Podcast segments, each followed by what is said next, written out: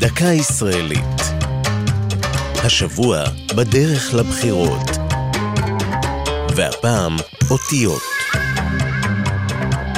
השימוש באותיות להצבעה החל כבר במערכת הבחירות לאספת הנבחרים הראשונה ביישוב העברי בארץ ישראל ב-1920. אחר כך נמשך גם לבחירות לכנסת. כל סיעה בחרה לה אות אחת שהייתה מזוהה עימה. מפא"י באלף, מפ"ם במ"ם, חירות בחטא. התמונה החלה להסתבך כאשר עם השנים המפלגות התאחדו. למשל, כשאיחוד תנועת החירות והמפלגה הליברלית יצר את הסימון ח"ל.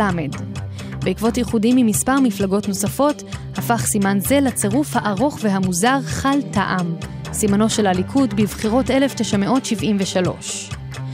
הכלל שניסחה ועדת הבחירות המרכזית קובע שמפלגה חדשה אינה יכולה להשתמש באות הנמצאת בשימוש של מפלגה אחרת.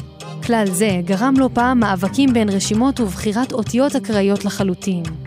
מאז קום המדינה השתמשו שמונה רשימות שונות באות ז' לפתק ההצבעה שלהן.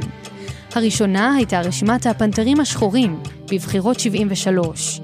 בבחירות הקרובות זה סימנה של מפלגת זהות, שתנסה לשבור את המזל הרע של האות ז', שכן כל רשימה שהשתמשה בה לא עברה את אחוז החסימה. זו הייתה דקה ישראלית על בחירות ואותיות. כתב יואב אונגר, ייעוץ הדוקטור מרדכי נאור, מפיקה יעלי פוקס.